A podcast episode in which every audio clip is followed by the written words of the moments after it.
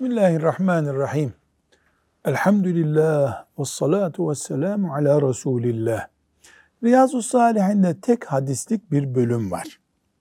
Nebevi, Allah ona rahmet eylesin, kitabımızın müellifi, bir hadisi şerif koymuş, ona da bir başlık açmış. Bu hadisi şerifi kullandığı başlığı, e, bana görev ver diyene görev vermeyeceksin şeklinde.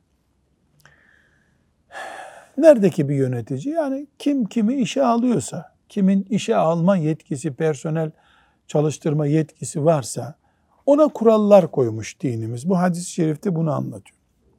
Bu kuralların e, şöyle üç başlıkta özetlenmesi mümkündür. Yönetici işe alırken birilerini toplumun menfaatini bireyin menfaatinin önüne geçirmesi lazım. Bu ne demek? Bu kişiyi işe alırken bu memnun olacak. Ama toplumun bundan ne menfaati olacak? Sadece para meselesi değil bu iş. Sadece maaş verme meselesi değil. O kişi oraya oturunca toplum bundan menfaat elde ediyor mu? Etmiyor. E bireyi memnun edeceğim diye toplumun memnun olmayacağı işi yapmak yanlış. Birinci kural bu. Toplumun menfaati, Müslüman toplumun menfaati, Müslüman bir bireyin menfaatinden öndedir. İki,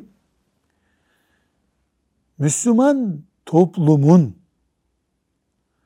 menfaatinden kırpıp şahıslara aktarma yapılamaz. Çünkü işe almak hem maaşta bir aktarmadır hem de o kadronun kalitesi açısından aktarmadır. Bu da birincinin bir açıklaması gibi aslında. Birincide ne dedik? Toplum menfaatini öne geçireceğiz. İkincide yönetici diyoruz ki ikincide yönetici toplumdan kırpıp bireyi doyuramaz. Yöneticilik böyle bir şey değildir.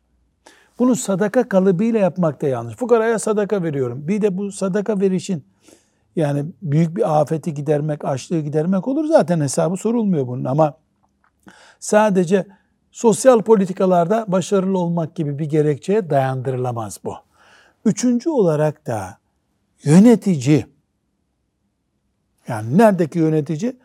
İşte kime yönetici deniyorsa, filan işi kaldırımı doğru yapmak, e, hoca dersi iyi okutmak, ezanı güzel okutmak gibi bir görevi olduğu ne kadar biliniyorsa, aynı şekilde iyi adam seçmek diye de bir görevi var. Mesela camiye müezzin tayin ediyor. Müezzinlik ne ister? Ses ister. Vakte uygunluk ister. Caminin temizliğine dikkat ister değil mi? Bunları o seçtiği adam üzerinden yapıp yapmadığını bakmadıkça yöneticiliğin hakkını vermiş olmaz. Hazır hocam şimdi uzun yıllar memur olduğu için bilir. Yönetici neye dikkat eder? Maaşı helal mi değil mi ona bak. Ya bu helallik yetmiyor ki adam seçerken de. Mesela düşün bir insan Hasan hocam Kur'an kursu hocası olmuş senin meslekten. Adamda boğaz hastalığı var sesi çıkmıyor. Bundan Kur'an kursu hocası olur mu?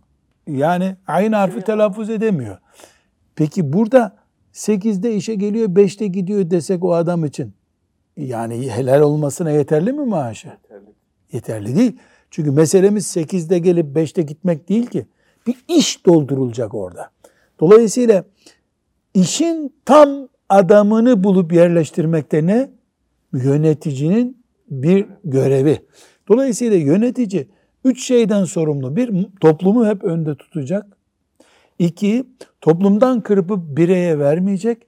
Üç, Müslüman yönetici adam seçen adam olacak. Ama bu adamı kendi adamı olarak değil ya işin adamını bulup yerleştirmek bir vazife. Sadece para çalmadım ben buradan.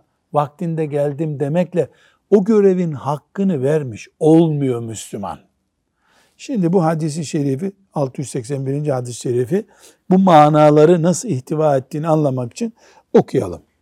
Ebu Musa el-Eş'ari radıyallahu anh Radıyallahu şöyle dedi.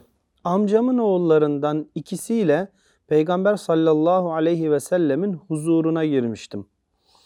Onlardan biri ya Resulallah idaresini Cenabı Hakk'ın sana verdiği görevlerden birine bizi amir tayin et dedi. Öteki amcaoğlu da benzeri bir şey söyledi. Yani Ebu Musa radıyallahu anh çok değerli bir sahabe. Efendimiz onu çok seviyor değil mi? Ee, Efendimiz de becerip yani torpil yapacak bir adamla yüksek makama girdiler. Orada peygamberden bir nasihat kapacak yerde aleyhissalatü vesselam. Hemen ne kapmaya çalışmışlar? Bir şöyle bir memurluk tanıdık geldik ki Ebu Musa'da torpil. Buna Efendimiz ne buyuruyor? Vallahi biz isteyeni veya görev hırsı bulunanı yönetici yapmıyoruz. Çok muhteşem bir şey zaten. Yani Müslüman insanlar belediyelerde filan göreve gelince ne yazdılar? Burada rüşvet alınmaz verilmez yazdılar değil mi? Bu hadiste yazılması lazım. Böyle görev hırsı olan, devletten memurluk kapmak için yarışanlara biz böyle bir görev vermiyoruz. Bu muhteşem bir şey. Şimdi Salih Hocam ben hep şunu düşünüyorum. Bu siyasette ve bu tür görevlerde olan kardeşlerimizle oturduğumuzda bu tip nasihatler yapınca hemen şu cevabı alıyorum.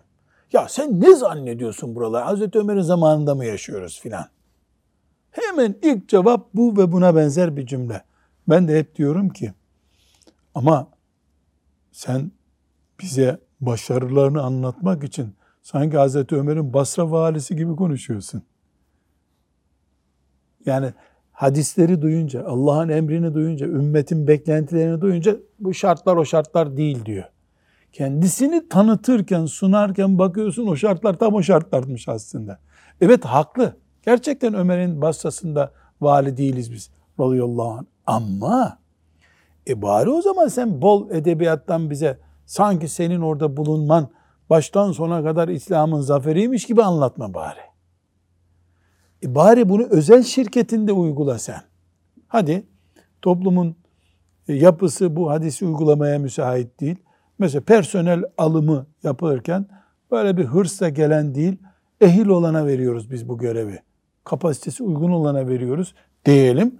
Bir hadisi şerifi de hayatımıza uygulamış olalım inşallah Teala. Ve sallallahu ve sellem ala seyyidina Muhammed ve ala alihi ve sahbihi ecma'in velhamdülillahi rabbil alemin. Thank you.